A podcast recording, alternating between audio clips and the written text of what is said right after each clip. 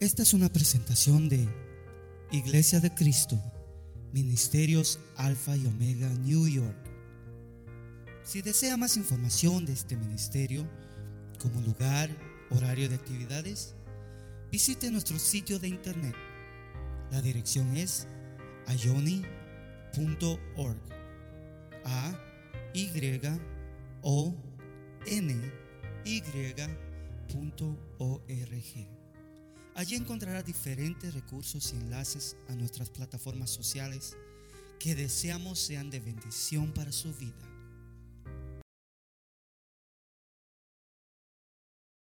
Antes de tomar su asiento, por favor, lea conmigo una vez más el versículo que leíamos durante estábamos ministrando o participando de la cena del Señor. Filipenses capítulo número 2, quiero que leamos del versículo 5 al versículo 11. El día viernes leíamos este pasaje y yo le decía, voy a introducir el concepto de lo que está hablando aquí la palabra. Nos quedamos en el versículo 1. Pero de cualquier manera quiero que leamos una vez más del versículo 5 al versículo 11. Cuando usted lo tenga, dice amén. Lea conmigo, por favor, eh, Filipenses capítulo 2, verso 5 en adelante. Dice así, haya pues en vosotros esta actitud que hubo también en Cristo Jesús, el cual aunque existía en forma de Dios, no consideró el ser igual a Dios como algo a que aferrarse, sino que se despojó a sí mismo, tomando forma de siervo, haciéndose semejante a los hombres y hallándose en forma de hombre, se humilló a sí mismo, haciéndose obediente hasta la muerte y muerte de cruz. Por lo cual Dios también le exaltó hasta lo sumo y le confirió el nombre que es sobre todo nombre para que al nombre de Jesús se doble toda rodilla de los que están en el cielo y en la tierra y debajo de la tierra y toda lengua confiese que Jesucristo es Señor para la gloria de Dios Padre. Amén. Tome su asiento, por favor, esta mañana. Rápidamente quiero recordarle lo que hablábamos el día viernes, comenzando del versículo 1, cuando de una manera retórica el apóstol Pablo hace las siguientes preguntas. Leo Filipenses 2.1 y dice, por tanto, si hay algún estímulo en Cristo, o más que preguntas son eh, declaraciones de una manera retórica, dice, si hay algún estímulo en Cristo, si hay algún consuelo de amor, si hay alguna comunión del Espíritu, si hay algún afecto y compasión. Y luego el versículo 2 dice, haced completo mi gozo, siendo del mismo sentir, conservando el mismo amor, unidos en espíritu, dedicados a un mismo propósito.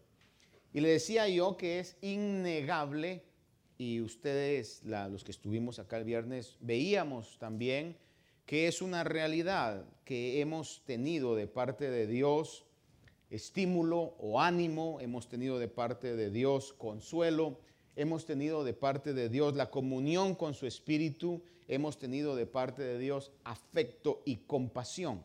No vamos a ir sobre todos los versículos que tocamos, pero la Biblia claramente revela que esa es una realidad que se manifiesta en la vida de los cristianos. Dios derrama su consuelo, su compasión, su afecto, la comunión con el Espíritu, son realidades. Es una realidad que vivimos todos los días los cristianos. Ahora, el versículo 2, para ir avanzando sobre esto, el apóstol Pablo, después de recordarles a la iglesia que eso es una realidad. En el versículo 2 dice, haced completo mi gozo, siendo del mismo sentir, conservando el mismo amor, unidos en espíritu, dedicados a un mismo propósito. Si algo es sumamente importante, es que pueda haber un mismo propósito en el cuerpo de Cristo.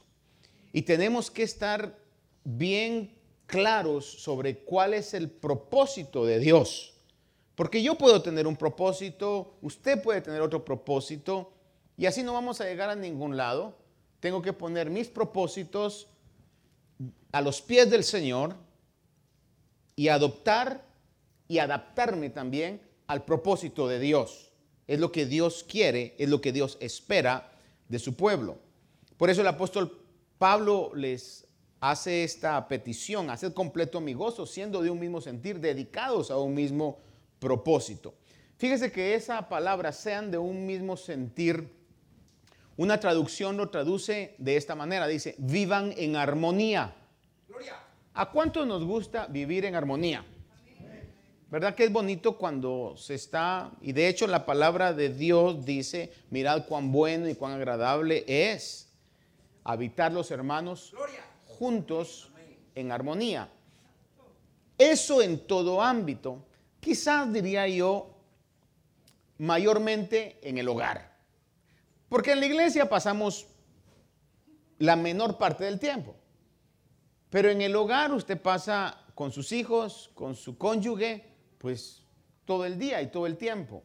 Y qué feo es cuando esos ah, pleitos, voy a llamarle yo, ¿verdad? Discusiones, argumentos, se alargan, hermano. Y a veces un día sin hablar, dos días sin hablar. Y para esto le voy a decir yo, las campeonas son las mujeres, hermano.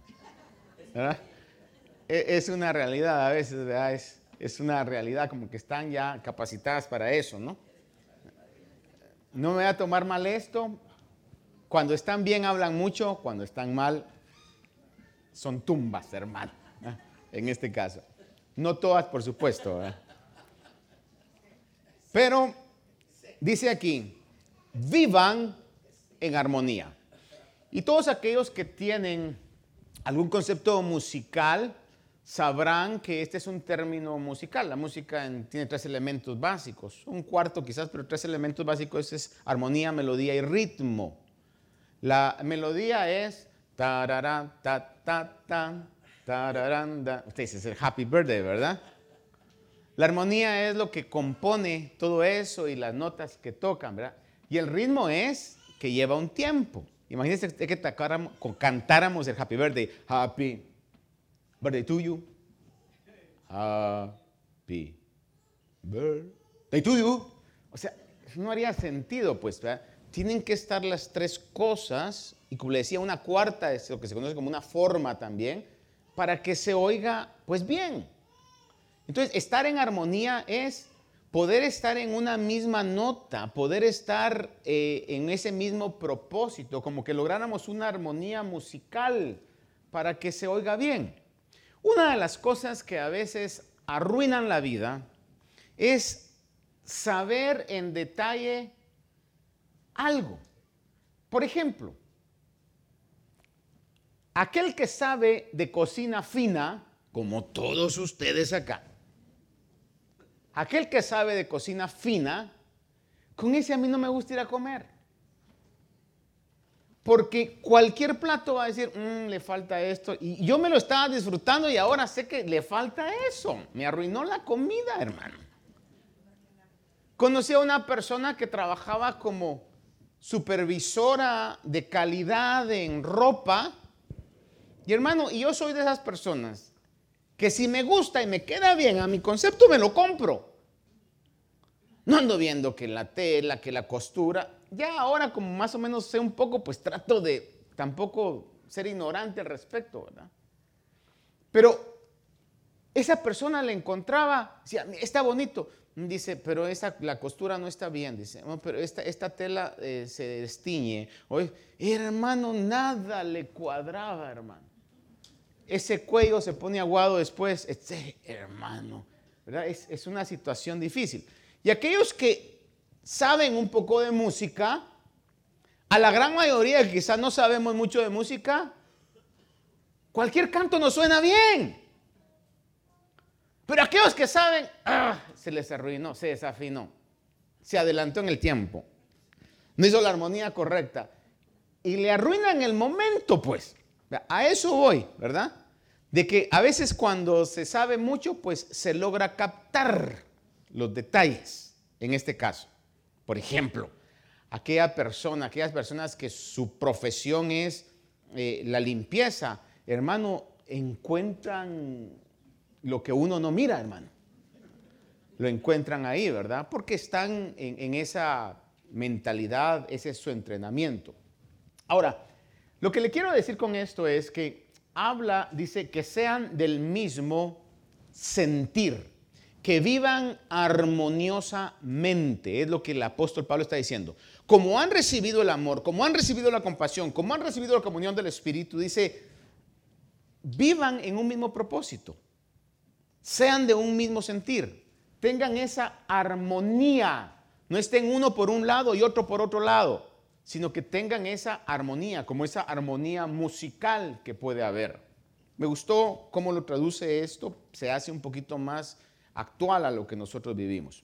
Romanos capítulo 12, verso 16. Voy a ir rápido con estas citas, si usted quiere no las busque, pero le prometo que ahí están. Romanos 12, 16 dice, tened el mismo sentir unos con otros. Escuche esto. Lo recalca el apóstol Pablo. Tened el mismo sentir unos con otros. Añade y dice algo muy importante. No seáis altivos en vuestro pensar, sino condescendiendo con los humildes. Y el 15.5 de Romanos dice, y que el Dios de la paciencia y del consuelo os conceda tener el mismo sentir los unos para con los otros, conforme a Cristo Jesús. Ahora, vea esa frase. Tengan el mismo sentir conforme a Cristo Jesús. Es decir, que usted puede tener sus puntos de vista, yo puedo tener mis puntos de vista, pero ¿qué es lo que tenemos que hacer? Ir a ver cuál es el punto de vista de Dios, ver cuál es el sentir de Dios y poder nosotros entonces adaptarnos y conformarnos a ese sentir. Dice, para que seáis unánimes, a una voz glorifiquéis al Dios y Padre de nuestro Señor Jesucristo.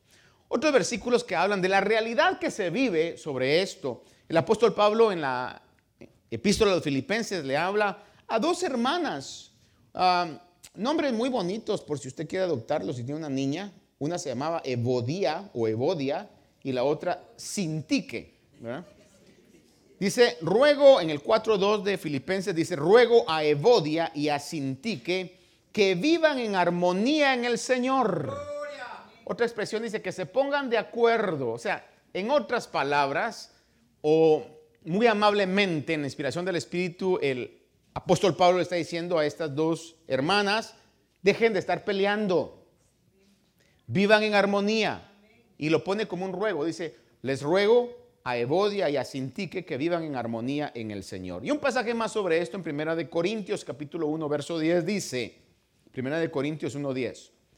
Os ruego, hermanos, por el nombre de nuestro Señor Jesucristo, que todos os pongáis de acuerdo y que no haya divisiones entre vosotros, sino que estéis enteramente unidos en un mismo sentir y en un mismo parecer.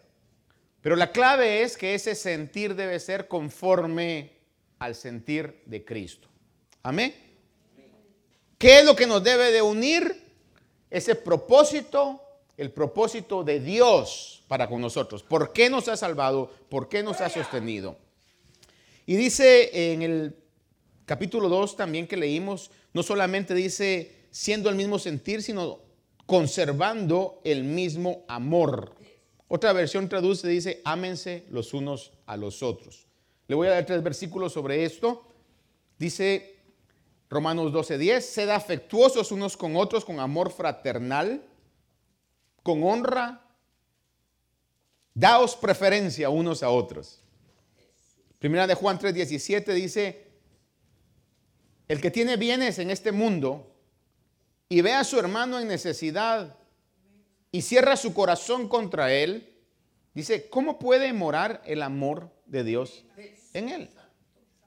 Aquí la palabra dice, aquel que ha sido bendecido y vea que su hermano tiene necesidad y puede compartir, no, no va a quedar nada más, mire cómo le amo, hermano. Si usted mira algo y lo puede hacer, Dios lo ha bendecido, hermano, la demostración del amor es poder despojarse de...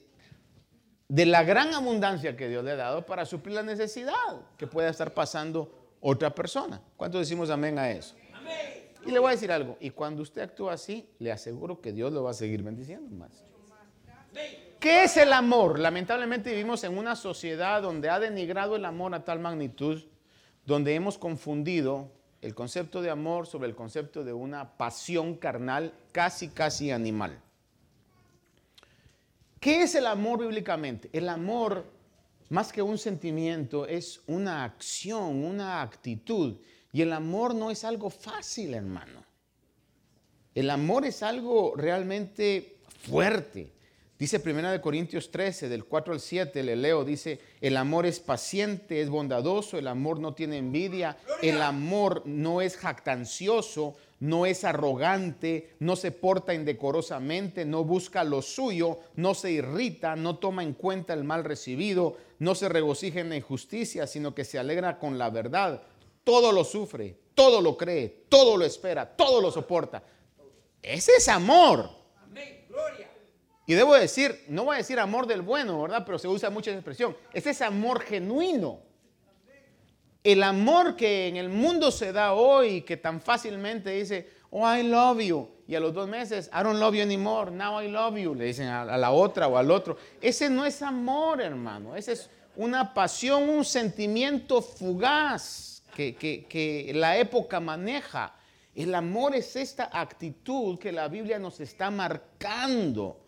Es, es, todo lo sufre, no busca lo suyo, no es jactancioso, etcétera. Entonces cuando el apóstol Pablo está hablando aquí, por lo que hemos recibido de Dios, por el amor, el consuelo, todo lo que hablamos el día viernes, sean de un mismo sentir, ámense los unos a los otros. Está hablando de esa actitud, hermano, que tenemos que tener, de ese amor ágape. Pero añade y dice, unidos en espíritu. Estoy sobre el versículo 2, dice, eh, conservando el mismo amor, unidos en espíritu y dice, dedicados a un mismo propósito, como que está enfatizando la necesidad de esa unidad. Y le recalco, porque es muy importante esto, que nuestro propósito esté de acuerdo con el propósito de Dios. Le repito esto, que nuestro propósito como creyentes, como congregación, como iglesia, como parte del cuerpo de Cristo, esté de acuerdo con el propósito de Dios. Primera de Pedro capítulo 2, verso 20, 21, le leo, dice, pues, ¿qué mérito hay si cuando pecáis y sois tratados con severidad lo soportáis con paciencia? Otras palabras, cuando alguien está recibiendo el castigo de su conducta, pues tiene que aguantarse, ¿no? No le queda otra. Pero dice, pero si cuando hacéis lo bueno sufrís, es primera de Pedro 2, 20, 21, dice, si cuando hacéis lo bueno sufrís, no sé si alguna vez le ha tocado eso, que usted ha hecho algo bueno y por esa buena actitud pasó alguna situación de sufrimiento. Una persona, no voy a decir de qué país es, porque luego se enojan conmigo, pero es de un país chiquito que queda en Centroamérica. Años atrás, nos dijo a mi esposa a mí un dicho que nos quedó. Obviamente no me vaya a juzgar por este dicho y vaya a decir usted se está cambiando de, línea, ¿verdad? Pero dijo esto, una vez, uno a veces por persinarse se aruña. No sé si ha oído usted esa expresión. Como aquí la mayoría son americanos, aruña means you scratch your face, ¿ok? Es sabe que el símbolo que la Iglesia Católica usa de persinarse, entonces se me hizo tan cómico, pero a la vez tan real. A veces por hacer algo bueno resulta uno dañándose uno mismo. ¿no? Es lo que aquí la expresión está diciendo. Porque si usted está pagando sus propias consecuencias, la otra vez leí un post ahí en las redes sociales que decía, si, porque usted sabe que a veces se postean cosas, ¿verdad? Dios está contigo hoy, hoy es un día de victoria, hoy es un día, etc. Y alguien puso ahí algo que me dio risa y dije, es una gran verdad. Dijo, si hoy tú sientes que te está yendo mal, recuérdate, es por tu propia consecuencia. Es por tu propia culpa. Y abajo ponía, alguien tiene que oír esto. Y es que hay momentos en los que uno no puede culpar al diablo. Uno dice, me está yendo como me está yendo por mi culpa. Y ahí no le queda uno más que aguantarse, hermano. Pero ¿qué cuando usted ha hecho o su intención fue buena, pero luego eh, sale algo de sufrimiento? Y es lo que el apóstol está dice, hablando. Pero si cuando hacéis lo bueno sufrís y por ello lo soportáis con paciencia, vea esto, escuche esto, dice, esto haya gracia delante de Dios. Cuando con paciencia usted soporta el vituperio de algo bueno que hizo, pero se malinterpretó o eh, es atacado por algo que usted en su intención no lo quiso hacer. Dice, porque para este propósito habéis sido llamados Ouch. Dice, para este propósito habéis sido llamados. ¿Por qué? Pues también Cristo sufrió por vosotros. Y vea esto, dejándoos el ejemplo para que sigáis sus pisadas. ¿Cuántas veces no le hemos dicho al Señor, Señor, quiero seguirte, quiero seguirte? Y a veces no podemos meditar eh, lo amplio de eso. Y es bueno, yo no le digo, ya no lo diga, no, dígalo, digámoslo, nos conviene. No hay mejor caminar que seguir tras la huella del Señor. Pero la palabra nos dice, si también Cristo sufrió, nos dejó ejemplo para que cuando toquen esas etapas de sufrimiento podamos tener la misma actitud que el Señor tuvo. ¿Cuántos dicen amén a eso? Cuando también Él sufrió, usted y yo tengamos la misma actitud que Él tuvo, porque esto haya gracia delante de Dios. 1 Corintios 11.1 dice, sed imitadores de mí, el apóstol Pablo, así como yo soy de Cristo. Y 2 Corintios 3.18 dice, pero nosotros todos, con el rostro descubierto, contemplando como con un espejo la gloria del Señor, estamos siendo transformados en la misma imagen de gloria en gloria como por el Señor el Espíritu. Es decir, Dios nos ha llamado como estábamos. Cuando alguien dice, como usted esté, venga Cristo, está hablando de una gran realidad y de una gran verdad. Pero tenga la certeza que Dios no lo va a dejar así. Y es el error que a veces se comete por la ignorancia de la palabra. Dice, no, es que eh, la gente no quiere llegar porque eh, no es aceptada. No es que no sea aceptada. Simple y sencillamente que muchas veces cuando llegamos a un lugar como estemos, queremos quedarnos de esa manera y Dios dice, no, te acepto como eres, pero voy a transformarte en la persona que yo quiero que seas. Y es ahí donde nuestra carne se revela donde la naturaleza carnal que ama más las tinieblas que la luz, porque el Señor lo dejó establecido de esa manera, no soporta eso, porque las tinieblas no soportan la luz. Solo aquellos que son llamados con el propósito de Dios y son transformados por Dios están en ese proceso y en la ayuda del Espíritu Santo es el que nos va ayudando cada vez a llegar a la meta. ¿Cuál es la meta? Ser transformados. A ver, ayúdeme por favor y dígale a alguien, a lo menos, así con una palmadita de amor, hey, no nos vamos a quedar así, dígale. No nos vamos a quedar así. Dios nos está transformando, ¿verdad? Te ves bien, pero te vas a ver mejor. Tienes un carácter lindo, pero va a ser supremo. Tienes actitudes buenas, pero van a maximizarse punto que van a ser la envidia de todo el universo. Versículo 3 y 4 rápidamente. Dice, Nada hagáis por egoísmo o vanagloria, sino que con actitud humilde cada uno de vosotros considere al otro más importante que a sí mismo. No buscando cada uno sus propios intereses, sino más bien los intereses de los demás. Esa palabra egoísmo, algunas versiones lo traducen, nada hagáis por rivalidad. ¿Qué es rivalidad? Competencia. Va a hacer algo usted y hoy lo va a hacer mejor que como lo hizo tal persona. Hoy lo va a hacer mejor. Si eso nos motiva, ahí va a estar su recompensa. Ahí se ganó su recompensa. En el aplauso, ay, qué bueno, el halago, y ahí estuvo su recompensa.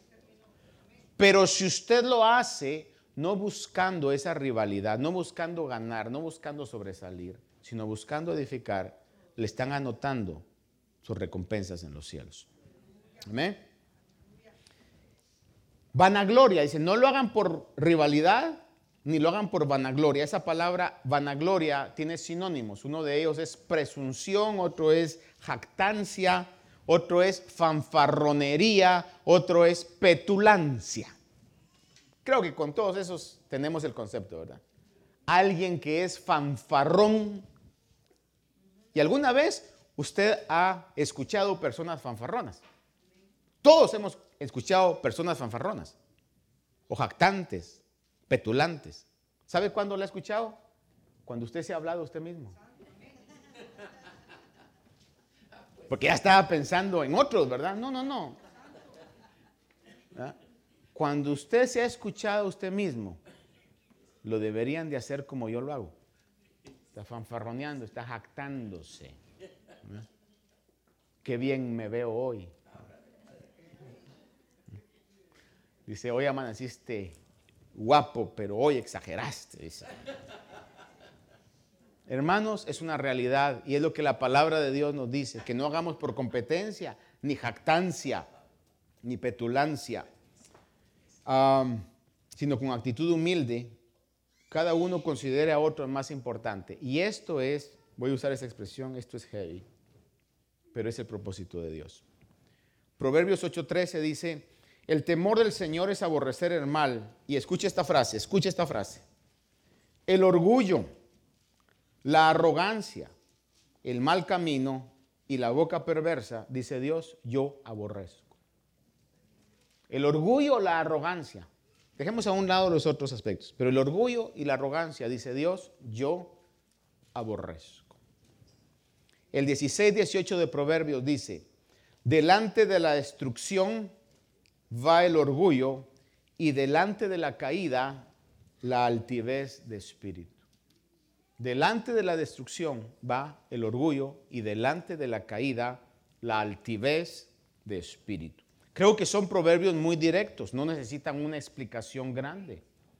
El 16-18 dice eso y el 29-23 dice de proverbios siempre, el orgullo del hombre lo humillará pero el de espíritu humilde obtendrá honores. El orgullo del hombre, y aquí no diga usted esto es solo para los hombres, no, está hablando del género humano. El orgullo del hombre lo humillará, pero el de espíritu humilde obtendrá honores. Estaba viendo algunas frases importantes en referencia a este concepto del orgullo. Porque todos en algún momento enfrentamos, unos más, otros menos, pero todos en algún momento vamos a enfrentar ese peligro de ser orgullosos, orgullosas. Escuche estos conceptos. Dice, un hombre orgulloso siempre está menospreciando las cosas y las personas. Y por supuesto, mientras mires hacia abajo, no puedes ver algo que está encima de ti. Me recuerdo haber escuchado un poema eh, que mis padres tenían un disco y ahí decía, en ese poema una frase decía, si te vuelves a... si siempre miras lo bueno en ti y no miras lo bueno en otras personas, te vas a volver vano y pequeño. Es una verdad, es una verdad esto. El orgullo, dice otra persona, debe morir en ti o nada del cielo podrá vivir en ti. El orgullo debe vivir, morir en nosotros, si no nada del cielo va a poder vivir en nosotros. ¿Se imagina que lleguemos al cielo todos orgullosos, hermano? Qué horrible va a ser ese lugar entonces, pero Dios no va a permitir que entre nada que no esté de acuerdo con lo que el Señor ha establecido en su propósito. Otra eh, frase aquí dice, nuestro carácter nos hace meternos en problemas, pero es nuestro orgullo el que nos mantiene en ellos. Cuando nosotros nos aferramos, no, pero yo no, yo no, yo no, hermano, nadie se va a querer juntar con usted. Es una situación, ¿verdad?, que nuestro orgullo nos hace estar en esos ciclos, en esos círculos. Dice otro, dado que Dios se humilló por causa del hombre, y aquí lo leímos en Filipenses que es una verdad, dado que Dios se humilló por causa del hombre, el hombre debería avergonzarse por ser orgulloso. ¿Escuchó eso? Dado que Dios se humilló por causa del hombre, el hombre debería avergonzarse por ser orgulloso. Y dice aquí algo.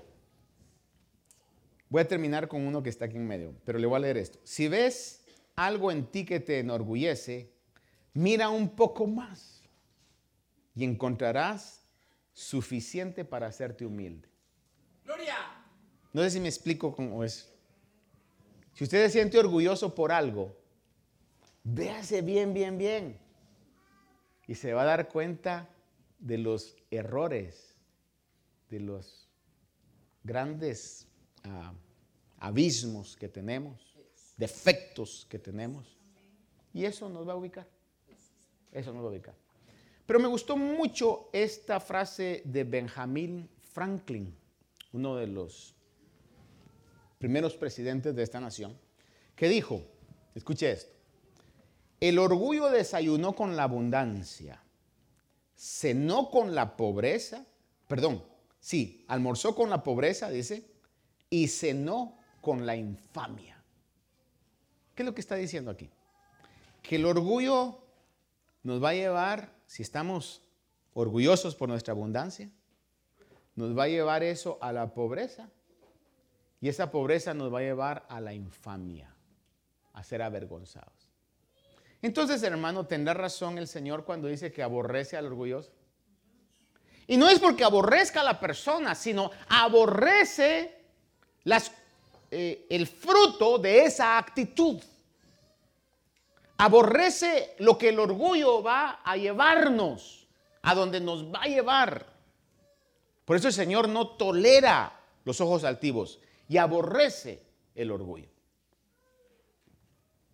Y no quiero continuarle más en detalle, ¿verdad? Lo haré, si Dios me lo permite, más adelante. Pero en base a esto, es donde leímos en el versículo 5 al 11 algo maravilloso. Y es donde el apóstol Pablo viene y dice, haya pues, considerando todo lo anterior, haya pues en vosotros la actitud que hubo también en Cristo. El cual, siendo en forma de Dios, aquí no estamos hablando ni siquiera de un ser angélico, de esos principados y potestades que existen en las regiones celestes, que son poderosas. Está hablando siendo en forma de Dios, siendo Dios mismo. Dice, aunque existía en forma de Dios, no consideró el ser igual a Dios como algo a que aferrarse.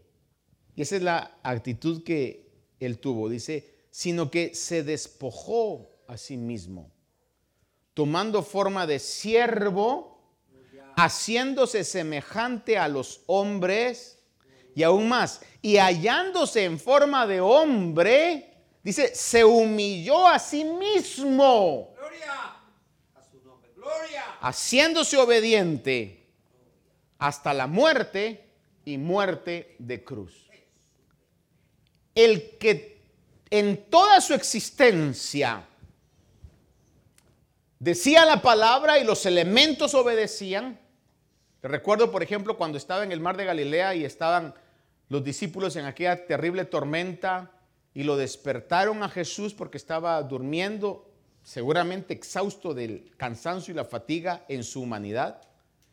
Y él viene y dice, ¿por qué estáis amedrentados, hombres de poca fe? Y reprende al viento y la mar y dice que vino gran calma y los que pueden ver el significado de la expresión griega que se usa en ese momento es, fue una calma inmediata. No fue que las olas comenzaron a, menguar, a hacerse más suaves, sino que inmediatamente eso quedó calmado.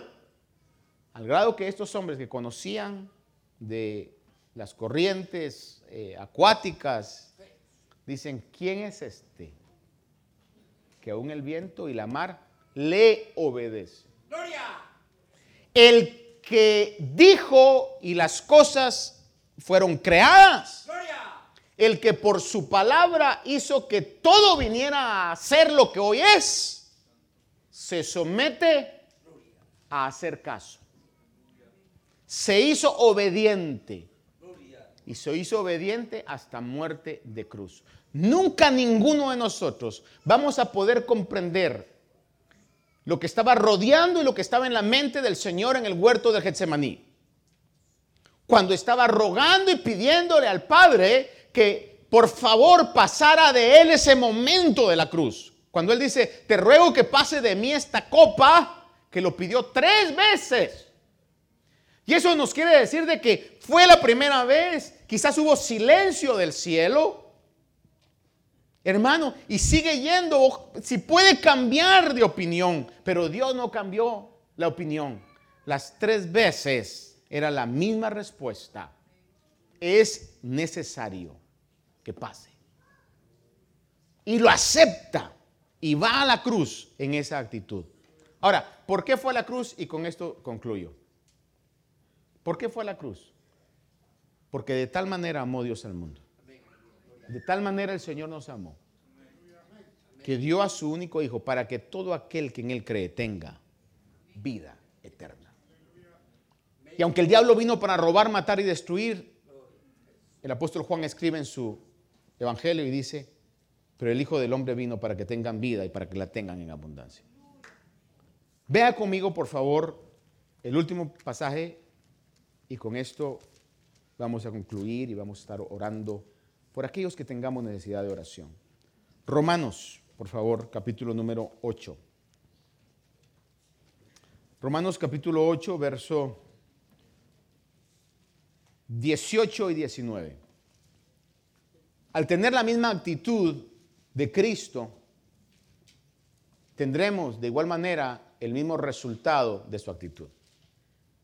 Al tener la misma actitud de Cristo, tendremos el mismo resultado de su actitud. Durante la administración, el hermano Gabriel decía unas palabras, decía, los sacrificios, si no estoy mal, o los esfuerzos que podamos tener, o aún los desprecios que podamos sufrir del mundo, por causa de Cristo, tendrán gran recompensa. Tendrán gran recompensa. Ahora, vea usted, si usted y yo tenemos la actitud que Cristo tuvo, mire qué recompensa es la que la Biblia nos dice que tendremos. Romanos 8, 18 y 19. Pues considero que los sufrimientos de este tiempo presente no son dignos de ser comparados con la gloria que nos ha de ser revelada. Porque el anhelo profundo de la creación es aguardar ansiosamente la revelación de los hijos de Dios. Vea conmigo el versículo 22 y 23. Romanos 8. Pues sabemos que la creación entera aún gime y sufre dolores de parto hasta ahora, y no solo ella, sino que también nosotros mismos, que tenemos las primicias del Espíritu, aún nosotros mismos gemimos en nuestro interior, aguardando ansiosamente la adopción como hijos la redención de nuestro cuerpo. Vea conmigo versículo 28. Y sabemos que para los que aman a Dios, todas las cosas cooperan para bien. Esto es para los que son llamados conforme a qué propósito. Nos conviene poner nuestros propósitos al propósito de Dios. Aquellos que son llamados conforme a su propósito porque a los que de antemano conoció, también los predestinó. ¿Para qué?